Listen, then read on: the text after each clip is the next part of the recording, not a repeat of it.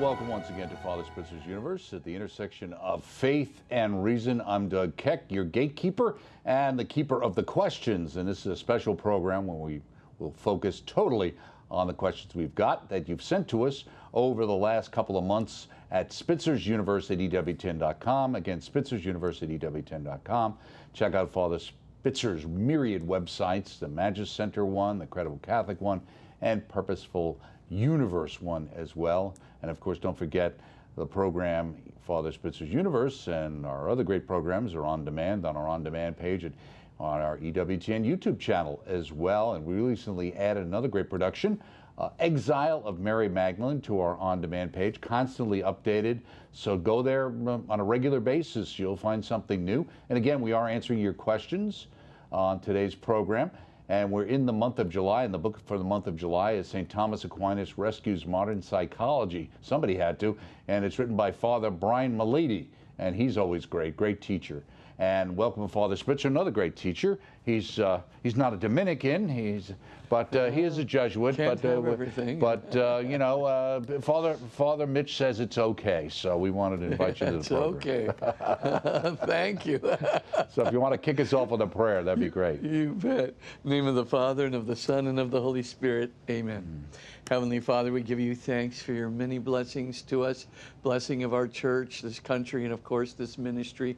We ask you this day to send your Holy Spirit down upon Doug, myself, our whole audience, so that everything we do and say and hear will be brought to fruition in your will for the good of your people, your church, and your kingdom.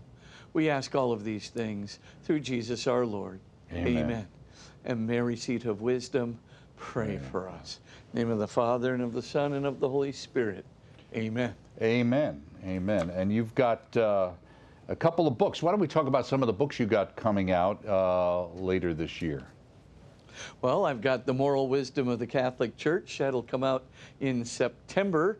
And that book is trying to give a defense of the uh, uh, church's teachings on transgenderism, homosexuality, pornography, birth control, using basically uh, secular surveys that justify if you disobey the church's moral teaching, you can see a decline in emotional health, spiritual health, and relational health. You can see that through uh, the lens of secular surveys of institutes like the Archives of General Psychiatry, et cetera. So it's a, it's a really a good uh, justification in secular terms of why you ought to obey the Catholic Church's teaching, why it's good for uh, every dimension uh, of you, not just your soul. Of course, that's the most important dimension, but all the other dimensions as well helps to make the uh, the case for the secular culture. Uh, the second book is called Science at the Doorstep to God. Uh, this is the latest um, information from the area of science on the existence of an intelligent creator. Uh, so we'll be looking at uh, Stephen Hawking's recent, uh, um, t- uh, you know, uh, uh, articles that uh, were about an, uh, the impossibility of an infinite universe coming, uh, our universe coming from an infinite multiverse, excuse me, and um, and so that every multiverse from which our universe could have proceeded would have to have a beginning with a very small number of bubble universes at the very least. Maybe this universe is the only universe, but uh, if there is a multiverse, it's going to have a small number of uh, bubble universes, and it certainly would have a beginning. So we're right back to the beginning.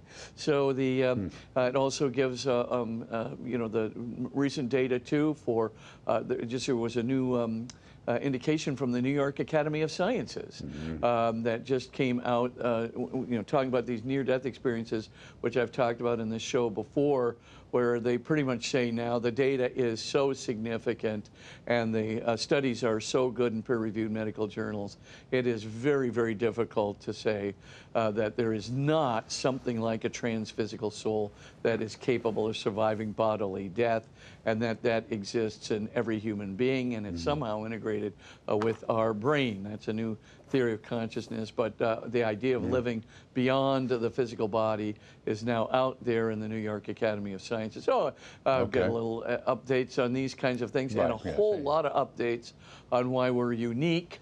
Uh, in the world of the soul, and um, you know, Ch-. Noam Chomsky, Robert Berwick wrote a brand new book on uh, um, why only us, which is a justification uh, not only of the fact that uh, human beings are unique uh, in our linguistic abilities uh, and self consciousness, but also that um, we may have to make recourse uh, to what they call ancient philosophies in order to explain what they get down to the baseline of atoms of language. And the atoms of language are kind of like, uh, you know, they're spiritual, they're like conceptual without a physical basis. And that's uh, so uh, uh, Berwick and Chomsky actually say at the, at the end, well, you know, I mean, uh, we may want to be turning to medieval and ancient philosophy to get some idea. Well, that's, you know, code for soul.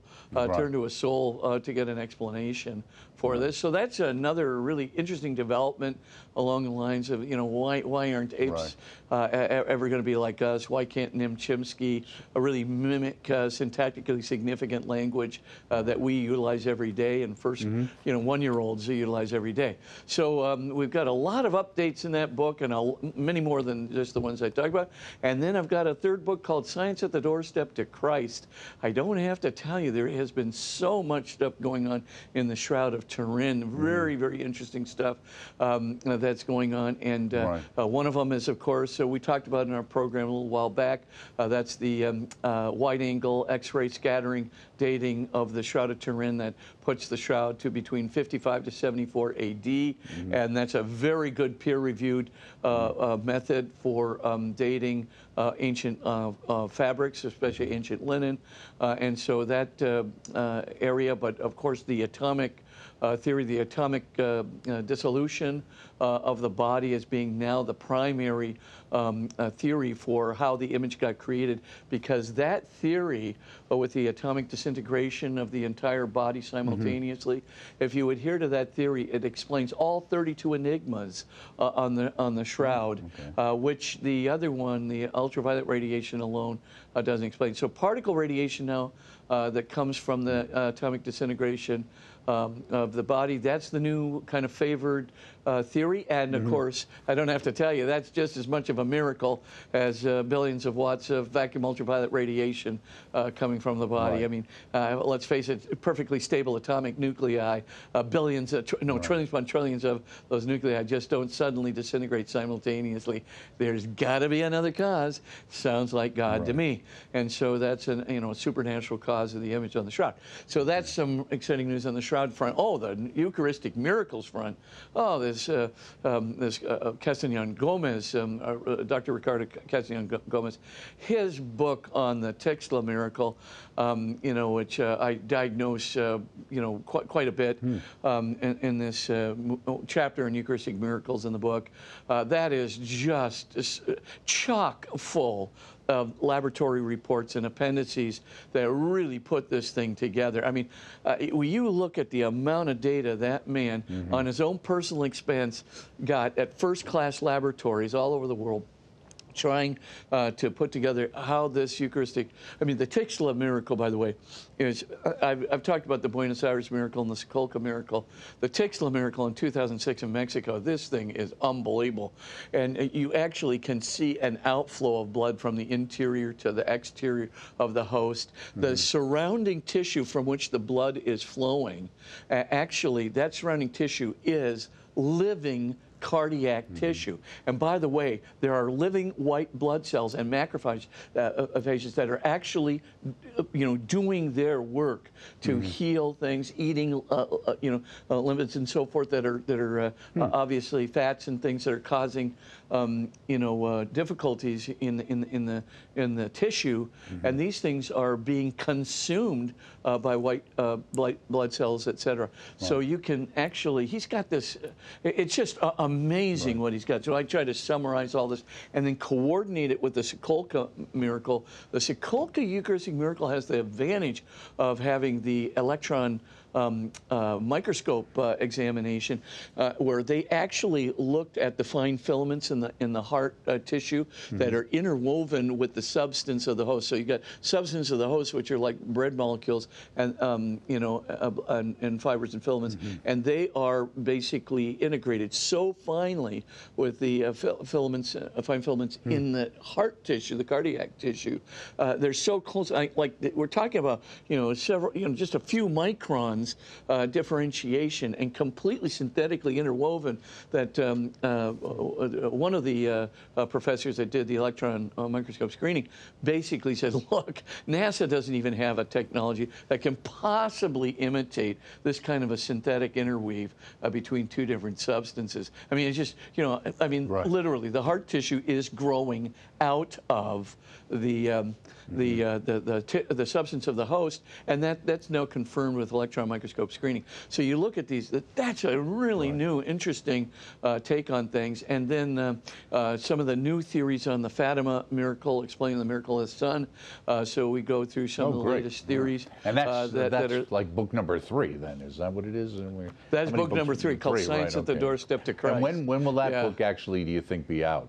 Well, it's going to be sometime next year. Okay. Uh, you know, I'm, I'm hoping, you know, that uh, I'm submitting the manuscripts uh, on July um, 15th, and hopefully uh, Okay. those books can be out um, within, you know, about 14 months Okay. of when I submit. So probably about August or September of next year. Okay, let me ask Uh, you also. uh, 2023. uh, two things. One is uh, I think we're planning on on printing an edition uh, for EWTN Publishing based on uh, Q and A from this particular program. Yeah. Uh, it's something we're planning Yeah. on doing. The other thing, let me just ask you quick. Uh, you know, somebody would look and say, okay, Father Spitzer's brilliant, and uh, but he's obviously limited in what he can do. How does Father Spitzer write a book these days? Oh, well, I mean, uh, basically, I do have my eye, Joan, um, which is very important. And she, Joan Jacoby is remarkable. Uh, So she helps me do a lot of the research. And, um, you know, uh, what I do is I scour various kinds of, um, you know, I do various kinds of searches and things of that nature. I talk to my friends who are scholars, let's say in shroud research or in um, physics research or in co- early cosmology research. And so I talk to them and I say, hey, uh, whatever you got that's new and interesting, you know, send them my way. Then she uh, would, of course, read me those articles. And sometimes it's a torment because they're highly technical art- articles. She's great at it, though. And, the, and I'm telling you, she types 100 words a minute. Uh, that helps to, to get the old thing cranked out in the initial uh, um, uh, drafts of it. Right. And then, uh, um, you know, I have uh, my other assistant uh, too. Uh, you know, I because uh, you know I, I I like to work 76 hour week, and because of that, uh, you know, I can't completely torment Joan. So uh, I've got uh, uh, Gina, Rudy, and other people too. So uh, so uh, basically, we get the uh, we get the books done, and um, and uh, so uh, um, it's uh, it's really um, been. Uh, um, you know, uh, uh, uh, you know. Sometimes uh, people say, "Well, how? What do you? do- You know, how do you get 76 hours a weekend?" Uh, because the hours are there and they can get done. And with two assistants, they can really help me out a lot. But they do a lot of reading for me, a lot of typing for me, and of course, together we edit the books and uh, and the research part. That's a lot of my friends, uh, physics friends, medical friends, um, et cetera, that help me scour the pages. Okay, okay. That's why you're so prolific. I work more like seven or six hours a week. Uh, that's Yeah, closer, right. closer to what, You work what the we're doing. same amount of no, hours no way, I- nobody. No, no way. So let's get to some questions here. Dear Father Spitzer, your honest and sincere evaluation uh, regarding Archbishop Cordileone banning Nancy Pelosi from communion was outstanding and absolutely true. That was a couple of weeks ago. I admire your candid and heartfelt support on behalf of the Archbishop. I praise Doug. That's nice for letting you know that uh, that you didn't need to apologize for your emotions and and and that- and that your feelings were livid. Sometimes we need strong emotion to confront the reality of real evil. Someone had to do it, and thank God that someone was you. It's not really a question; it's a statement from Jackie. Oh, thank you. Thanks, Jackie. Appreciate it. It's always good to get right. We get it. We get enough of the other stuff. Yeah. Let's move on to another question then, uh, if we can. Let's see. We've got one here. Uh, we've got so many. We got to uh, go through the mix here. Dear Father Spitzer, the church teaches we are to treat those with same-sex attraction with the same dignity as we treat others. I recently read where a Catholic school fired a homosexual teacher for marrying his partner. Does this not go against the teaching of the church then, James? no. Uh, uh, here's the reason why that logic doesn't work, James. It's because a teacher is an example and they are a model. And oftentimes, when a teacher uh, goes to a Catholic school, that teacher automatically agrees that they are going to uh, uh, live a life that is consistent with the magisterium of the Catholic Church. In other words, publicly, uh, they're going to live that life. Well, if you get married uh, to a gay partner, um, this is going to be known by every student and every parent in the school. And what does that say about the teachers modeling uh, the morality of the faith? Mm-hmm. It's basically a public shunning of it. Um, and uh, especially in light of the fact that that's generally explained to teachers when they come on board that they're expected to model a life that's consistent with uh, Catholic faith and morality. And it, that's clearly not. Right. And so uh, they should know better. And I think the school was justified in doing what it did.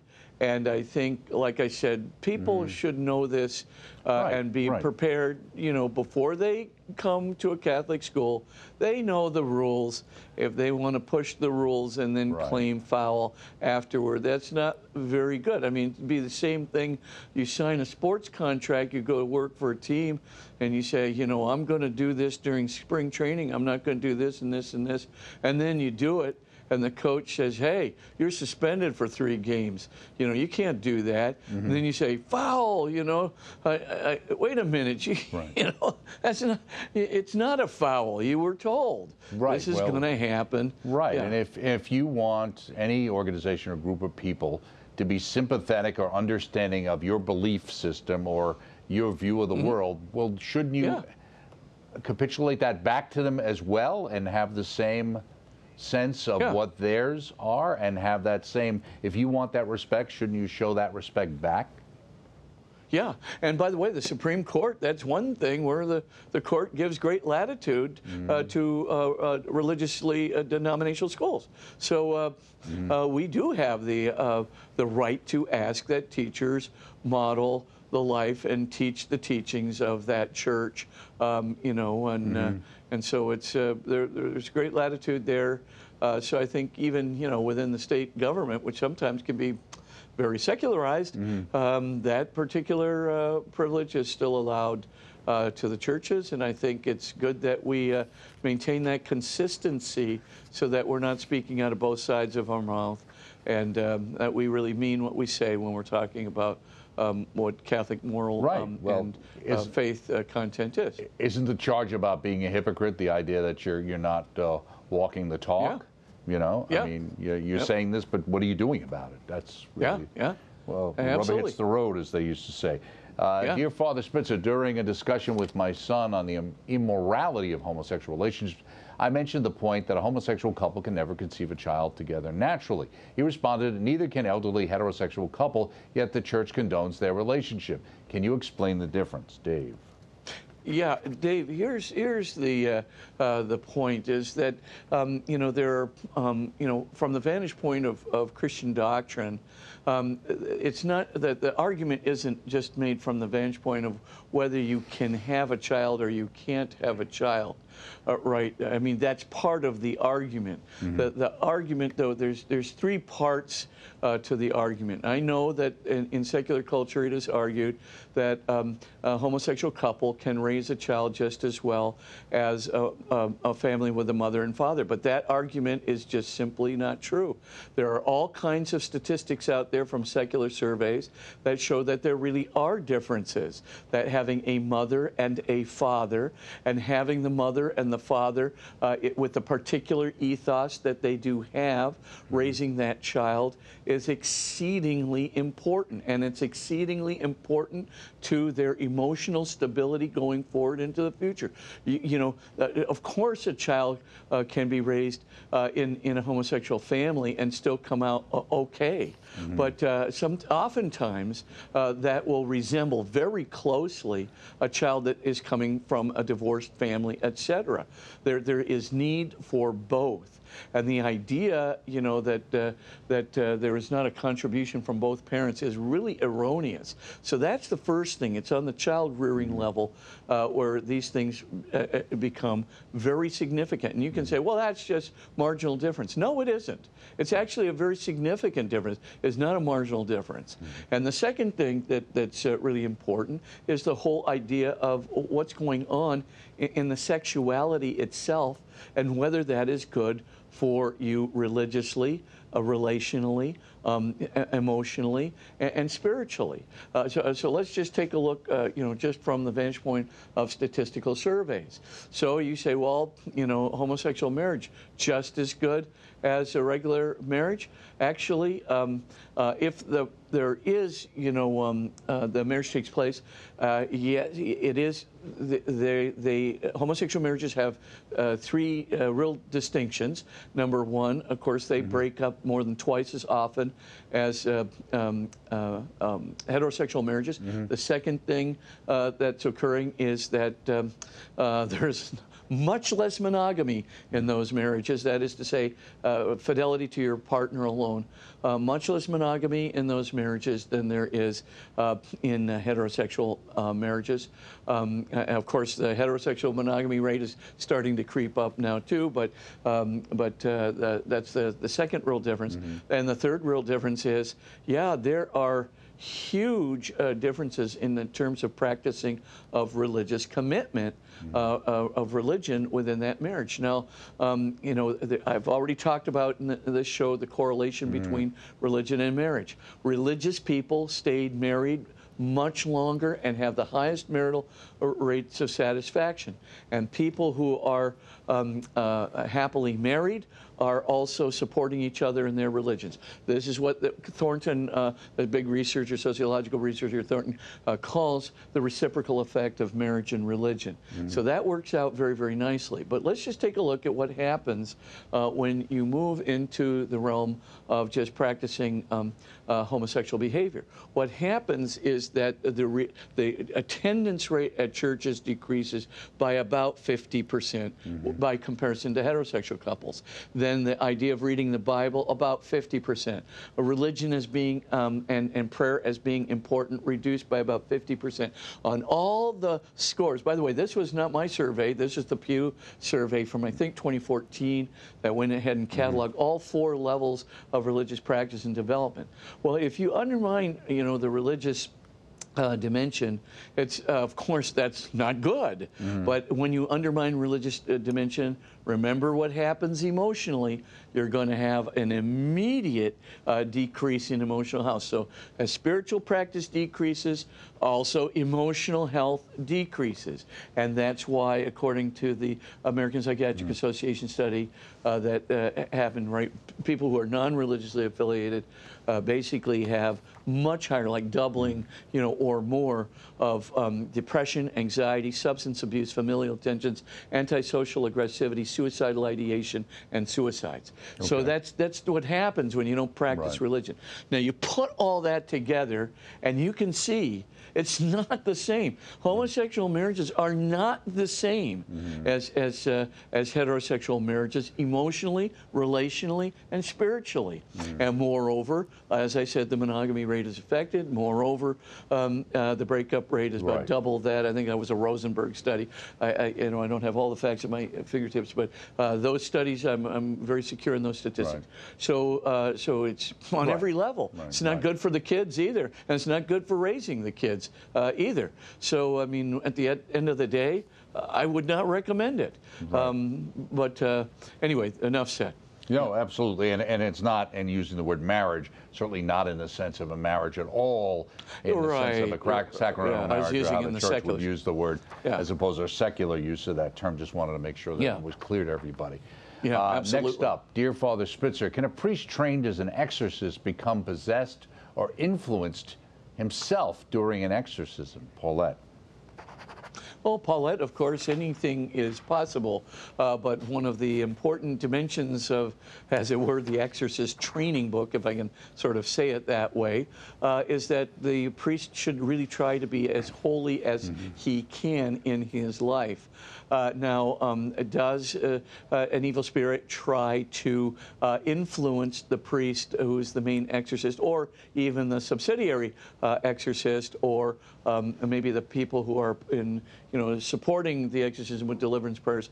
Can does the evil spirit try to influence that priest? Yes, absolutely. Mm. Tries all different ways to do it, and normally a very popular way, as it were. I'm just using that word in scare quotes.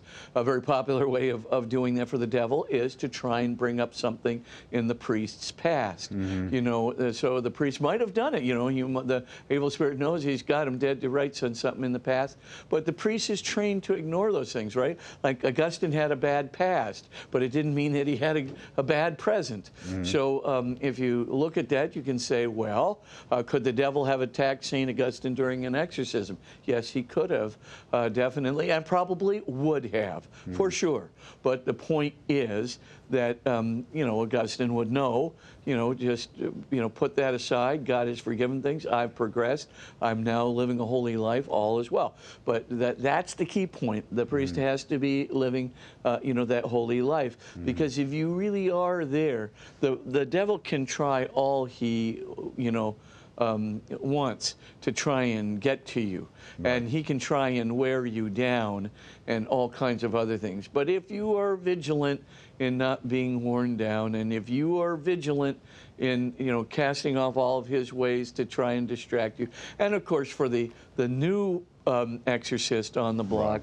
Uh, he tries to use the usual horror tactics or the horrible language tactics or the uh, religious objects flying through the air tactics or the you know the tactics mm-hmm. of moving the chest of drawers all over the room and getting people freaked right. out or a levitation tactic or something else you know to try and unnerve the person but uh, you know an exorcist been around the block is not going to get right. unnerved by any of Very this. good. But it's the main thing is live a holy life, or if you're living a holy life, not having lived a holy life right. all your life, but if you're living a holy life and you really got your mind on the Lord and your relationship with Him and the good of that person, and the person there is using their freedom to come closer to God and trying to get the sacraments, and you're staying right. sacramentally focused, uh, He's not going to get to you. Right, but absolutely. He could get to you if you're not in that category category. Right, and they're going to get to me if we don't take a break. Uh, much more ahead with Father Spitzer answering your questions right after this.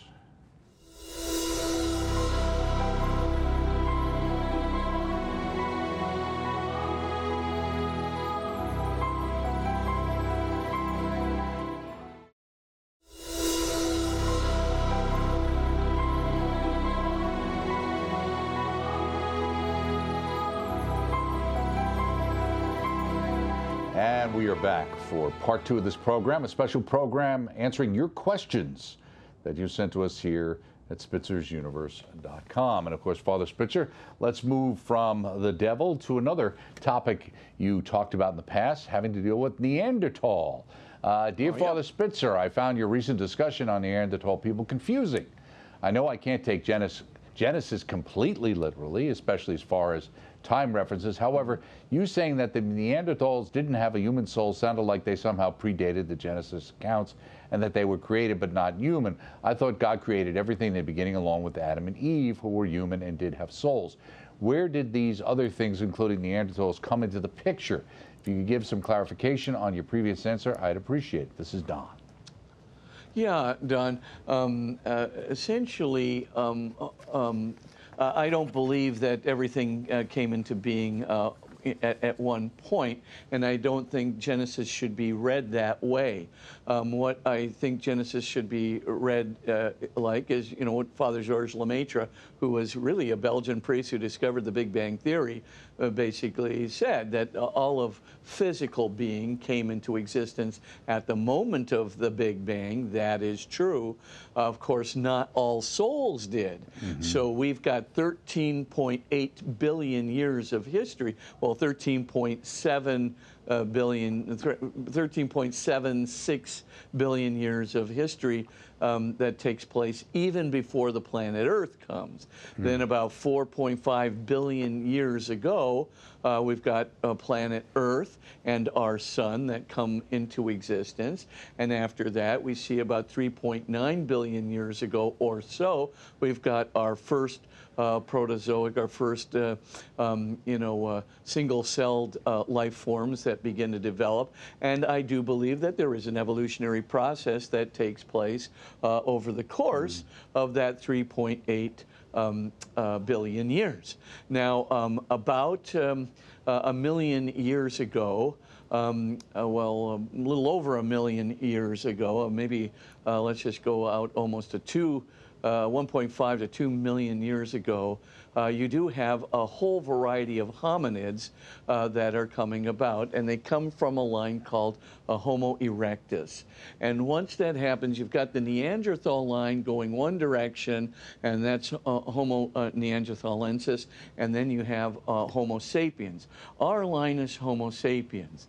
Now, there was, uh, as uh, some people have pointed out, there have been some interchange between Homo sapiens and Homo neanderthalensis, and um, and so that's uh, uh, um, so you can see that Homo um, uh, sapiens neanderthalensis is kind of a separate sort of offshoot of that. Don't want to complicate it too much, but then um, we have at, a certain point, uh, Homo sapiens is pretty much on its own. It's got some Neanderthal uh, genetics uh, in the Homo sapien line, but by and large, it's pretty much its own line for about a million years. Uh, I mean, about a million um, years uh, uh, ago. Now, all, um, now 200,000 years ago, we have what's called, this is coming from the Homo sapien sapien line.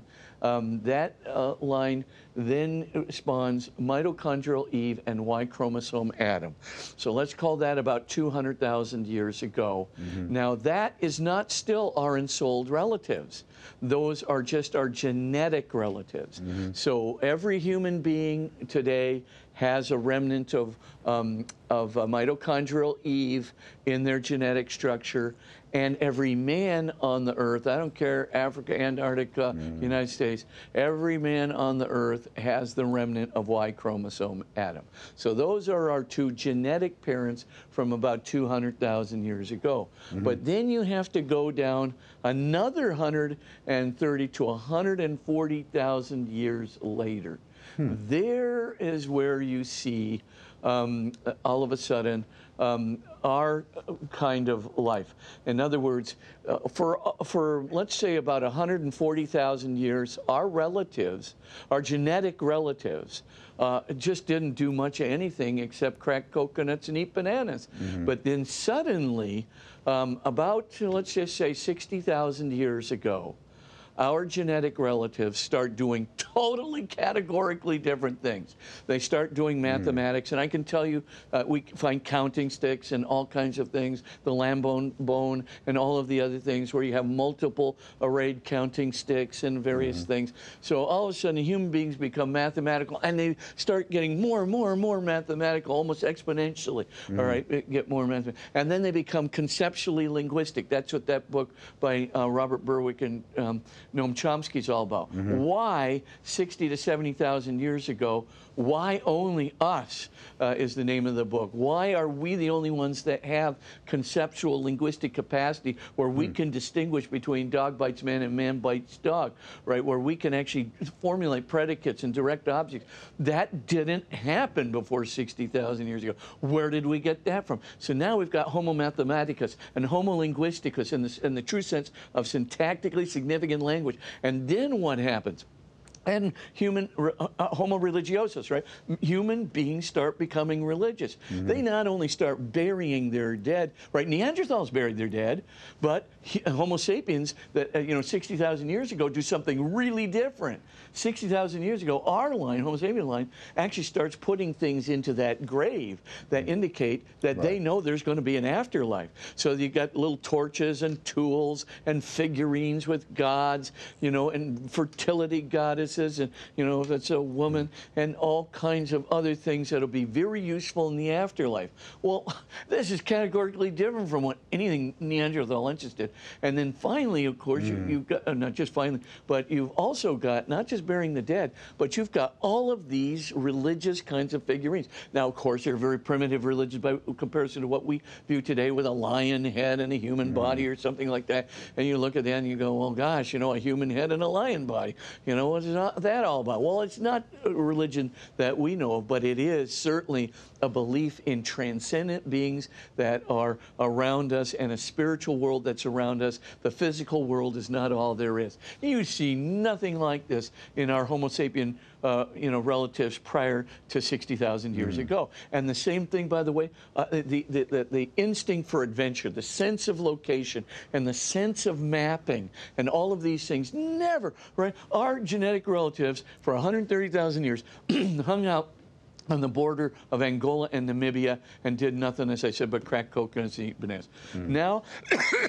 60,000 years ago, they're rushing to the northern frontiers of Africa. They're crossing the straits. They're going into the Middle East. They're actually taking boats and actually going all the way down to Indonesia. They're traveling into Europe. They're going to the northernmost point of Europe. Then they're going across the Arctic land bridge over into uh, North America, that you know, Alaska, Right. zooming all the way down to the southernmost tip of uh, of South America, and they're doing this in like 15,000 years, and for 130 to 140,000 years, they were doing nothing but remaining like sedentary idiots, and now suddenly, they're just going everywhere, doing all these things, mapping it, you know, developing it when they get there, having culturally significant landmarks that are there, they build their um, their camps in centralized ways and so forth and so on. This is like totally different conduct. That's the point. There's the soul. 60,000 years ago, our relatives in Homo sapiens sapiens, indeed our genetic relatives from mitochondrial even Y chromosome Adam for, uh, you know, uh, you know, dumb as a fence post for 140,000 years. And then bingo, 60,000 years ago, they got smart. And it's been totally different ever since. That's the point of the soul. I'm telling you, that's when it came. Right. That's remember when I talked about those near-death experiences. I believe at that moment God infused the first soul in what I'm going to call ensouled Eve and ensouled Adam, and that progeny. And by the way, this is verified that a syntactically significant language probably occurred according to Berwick and Chomsky. Remember, uh, Robert Berwick said the mathematical geneticist at uh, MIT, and Noam Chomsky is a big linguistic guy. Right. Um, you know, the uh, philosopher of uh, language, and they got together, wrote this book. Why only us? They're the ones that actually say Right. this happened in a single human relative. So, what's the point I'm trying to make? Point is, is that we've uh, got a soul probably about 60,000 years ago, and that's the point at which God not only gave us the capacity to do all this thinking, getting smart, getting religious, etc., uh, getting good, the manifestation of conscience and taboos, all of that comes 60,000 years ago, as well as the capacity to survive bodily death, as we've seen in the new- near-death experiences. That's, uh, I think that happened about 60,000 years ago. Okay, thank you. Very good. Uh, another question there, Father, on a different topic. I have a dear friend who is 102 years old. God, God bless her. Wow. She's in an ICU, and I very much would ask for your help on knowing what to do for her. What are the obligations of respecting her life to its natural end without prolonging the suffering she's going through, Joe? Yeah, Joe, you do not have to take extraordinary means. Now, we uh, Catholic Church does not consider hydration, nutrition. Um, that's uh, through a, um, you know, one of the, um, Right. um, you know, uh, uh, uh, IVs, you know, uh, intravenous feeding. They do not consider that to be uh, extraordinary means. Right. So we do have an obligation to hydrate and to give nutrition uh, through intravenous feeding uh, to somebody in that state. Now, do you have to have a feeding tube? No, you do not. Or they, you know, drill a little hole uh, into you there. They put the feeding tube in, and they're constantly uh, putting the liquids of the feeding tube down into you, which can make you terribly, violently ill, and so forth. The feeding tubes have to be cleaned constantly, and you know this sort of thing. Uh, a respirator, clearly, you don't have to do anything like that. You do not need to uh, procure uh, anything like uh, heart resuscitation. Uh, you do not have to procure, uh, you know, cancer treatments, things of that nature. So um, there's some very good. Uh, uh, explanation of extraordinary means that comes from um, the National Catholic Bioethics Center at ncbcenter.org. If you go there, they've got uh, some good information on what extraordinary means Okay. uh, versus non extraordinary. Means. But you should get hydration and nutrition uh, for your friend. Right, absolutely. Uh, very important. Remember one priest one time said with, you know, people concerned about withdrawing hydration and things like that, he said, well, why don't you just open up the window and let them catch pneumonia? Uh, it'll be faster that way Yeah. if that's what you're looking to do is to kill them. Uh, so Yeah. anyway.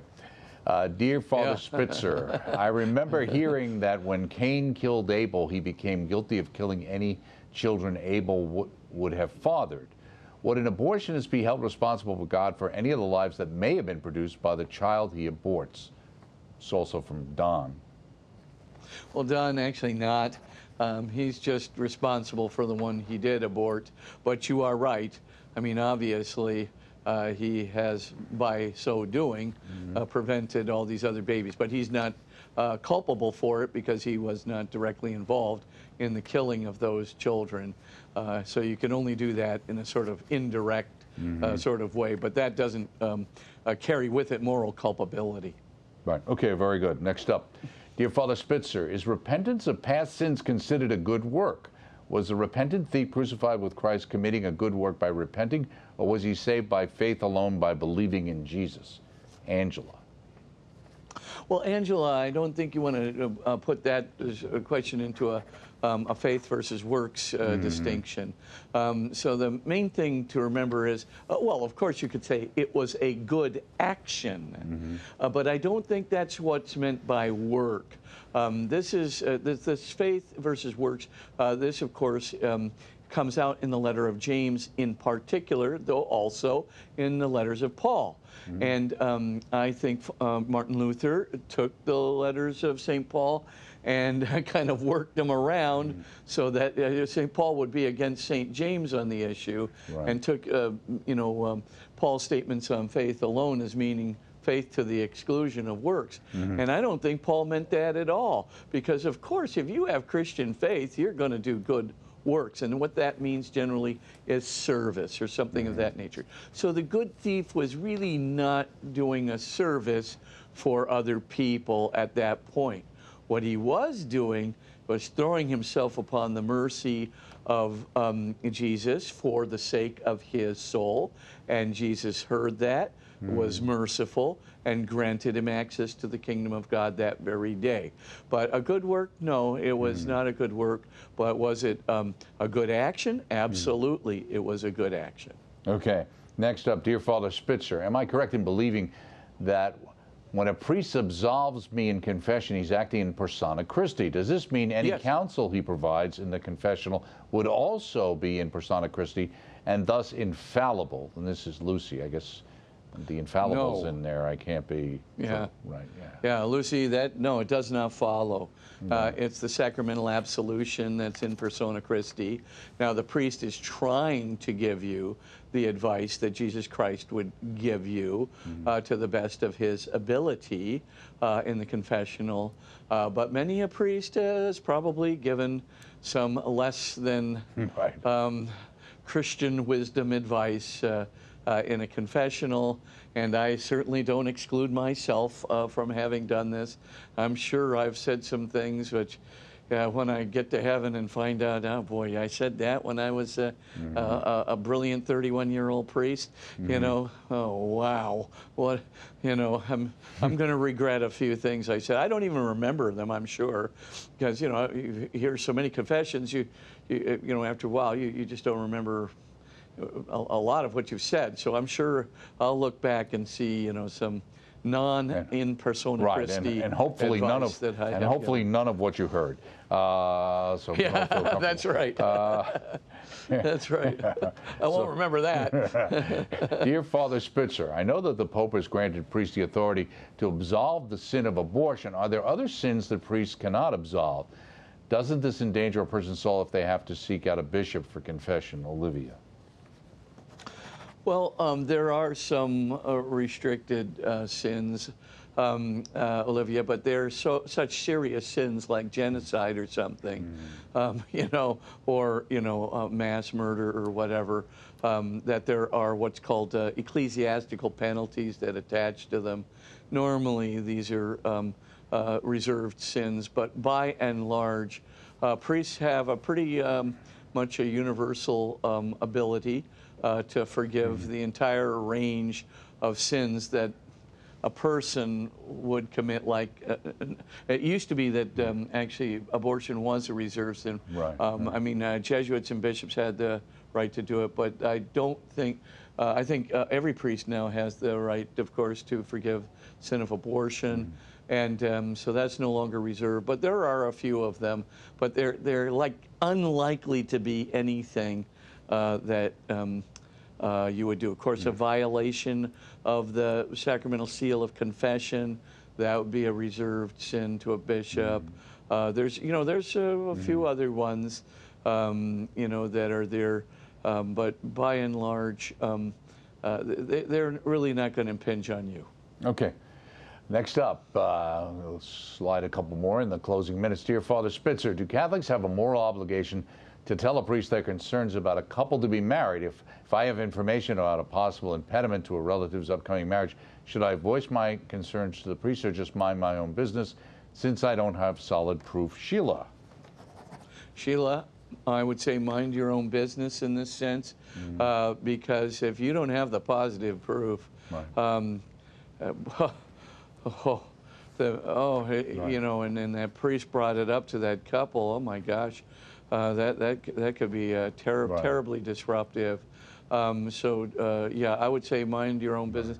I mean, I think a priest would probably, if you didn't have the goods, uh, the uh, the proof, uh, that would be. Um, um, you know, another thing. But if you know that there's some kind of a sacrilege or something uh, that a person has committed that would really be a true impediment, and you can prove it, um, you you should probably tell a, a priest about that. Um, um, then, of course, uh, Right. uh, you know if you tell them uh, that, and the person says, "I want proof," um, you know, then uh, uh, you know that that your Right. you, you know your name could be uh, brought out into the public. Right. Um, so you have to be very very careful there, and you surely do not want a libel charge. Uh, against Right. you, um, either from the secular point of view. So I would just say best uh, to mind your own business, Right. unless you know of something that's truly sacrilegious or something that's Or if, truly. you, or if you feel close enough to that, that couple or that person to go privately Yeah. and say, gee, yeah, you, know, shouldn't. You shouldn't get married. Yeah. Yeah, right. Uh, this is this not an issue? And and again, Yeah. that person, Yeah. They, they can tell you the truth or not. They're going to have to answer for it later. The priest can't tell whether you're lying to Yeah. or not. Right? Yeah, absolutely. Yeah. I mean, and, and it's clear there's a prenuptial investigation um, that, that a priest does. And um, some of those questions, I mean, if you answer them truthfully, but you, I mean, if you answer them truthfully, um, then, you know, you know, there shouldn't be should too much fine, that right. uh, is you should be fine. But if you are answering them falsely, that's the couple's business. And of course, Right. that affects the contracting of a sacrament. Mm-hmm. You can't have a sacramental marriage where the intentionality is is undermined by the fact that you know you committed a sacrilege which you just Yeah. lied about. Yeah. You know that's not going to be a sacramental marriage. So you don't even Right. have to worry there. Um, and once that gets proven, um, you know the the marriage will have never really taken Right, and- place in the eyes of the church. And that's why they still publish the banns. I think it's for three weeks Yeah. or whatever. In, Yeah. in at least the uh, used to be in the newspaper, but certainly Yeah. in, uh, i- for the parish, so that if the idea Yeah. is if somebody had a concern, that gave them an opportunity to be aware of this, right? Uh, Right. dear, dear Father Spitzer, five minutes to go. there is a lot of division in our church, our country, and our world. We practice our faith and believe that heaven is the ultimate destination. But how can we keep our joy when the future appears so dismal at this time? Barbara. Well, Barbara, you know, part of my uh, fascination with the intellectual life is history. And so I just love to study these trends in history where it looks like we're Catholic Church going down for the count, right? And I can identify century after century. I mean, the Protestant Reformation is just the half of it. Uh, the Catholic Church is really, I mean, remember when the Catholic Church was practically purely Arian, you know, for about a century and a half, you know, and half, more than half the bishops were Arian bishops and everything else. Yet, you know, with uh, these saints come around, right? And Protestant Reformation, you, you get suddenly, and not a Saint Athanasius in this case, but a Saint Ignatius, and you know, a variety of other, you know, all the whole mystical tradition of the Carmelites, and a gazillion other saints that that uh, uh, come about, you know, that suddenly reverse everything. And the Holy Spirit, uh, all I can tell you is, the Holy Spirit really knows what He's doing. And so, even though we look at the newspapers, and I do this myself, I go, oh no, now what? This can't be. You know, where are we going to be in 10 years? I don't say that anymore because I just know uh, right before my eyes, that could change in a heartbeat. I used to think we'll never get a change in this Roe v. Wade decision. I used to think, oh, the communists in Russia, are- they're just going to get worse and worse and worse and worse. No one was more shocked than me when Boris Yeltsin standing on that tank. Right. I'm just sitting there going, are you kidding me? Uh, uh, uh, pinch me. Th- This is like, I can't believe Well, the amazing thing was, considering how many drinks he probably had before he got on that tag, it was amazing. to stand. That's true. He did. He did like a little vodka every once in a while. But anyway, uh, but uh, the longer, but he was boy. He what a day that was. I mean, pinch me. You know. Right. I mean, it's like uh, you know, Providence has its way. But remember, Providence always has to work through human freedom, and it does. Providence does work through human freedom. Right now, God is calling all kinds of saints together in all kinds of ways unknown, in all kinds of movements, not just um, uh, sacred movement. Uh, uh, you know, I mean. Uh, Right. uh, clergy movements, but uh, all kinds of lay movements. I mean, tons of them. I mean, I look around, you know, I, I work at this Napa Institute, and during the Napa Institute, we have all these organizations come give a little profile, you know, you know a couple minutes in, you know, right. in front of everybody. And it's just absolutely amazing uh, to see what they are uh, doing, and it's just happening all around us. So I do, do I really think that the current kind of Right. situation and the malaise that comes there from, do I really think that that's going to be a, a problem uh, going forward? I really don't.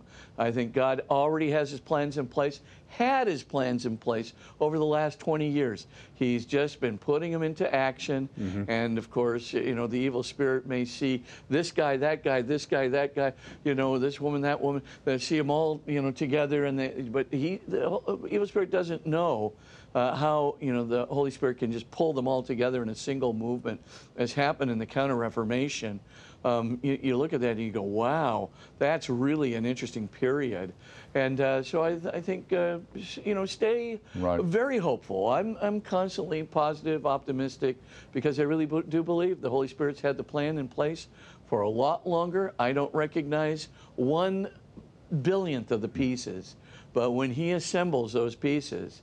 I will not be surprised when I said, just remember, I told you so. Right. Well, it's amazing as you, you refer. You get the Protestant Reformation happening in one place, and then you have all the conversions happening in the Americas out of Our Lady of Guadalupe, or you have uh, the problems in the Western Church and the incredible rise of the Church of Africa and in Asia. So you know. Uh, you know, it's just two more instances, and I'm waiting to see. Uh, there's going to be something happening in China. I can tell you this right Mm-hmm. now. You look at it and you go, no, nothing's going to going to happen there. Oh yes, it will. Uh, the Holy Spirit has not forgotten. He just puts his plans into place in his own timing. He has to work And- through human freedom. Right, And, and- when he and- puts it into place, he'll he'll And be if there. the communist Chinese didn't see it coming, they wouldn't act the way they're acting because they see it coming That's too. right. With that being Yeah, said, if you'll give us your uh, blessing on the way out the door, that'd be great. Absolutely. And may the Lord of all providence send his spirit down upon you so that you might see not only his guidance, inspiration, and protection in your life and the life of the people around you, but also in your community and in your local church and in the, the, the national church and in the world church and in history itself. And may Almighty God bless you with this hope and to evangelize this hope in the name of the Father and of the Son and of the Holy Spirit. Amen. Amen. A pleasure as always. Thank you as much, Father Spitzer, for answering those tough questions. We'll see you next week. Keep those questions coming. Don't forget, Father Spitzer's books are available through the EWTN Religious Catalog. Next week, we'll return to Christ versus Satan in our daily lives as we continue through that book. And our EWTN bookmark this week with my good pal, Teresa Tomeo, listening to God, the incredible ways God speaks to us. And don't forget, they might be saints. Rhoda Wise, this is a special one. If you love Mother Angelica, you need to know who Rhoda Wise is. Thursday, 10:30 a.m. Eastern Time. They might be saints. And if you keep watching, Mother Angelica hopes that you'll become one as well. We'll see you next time. Thanks.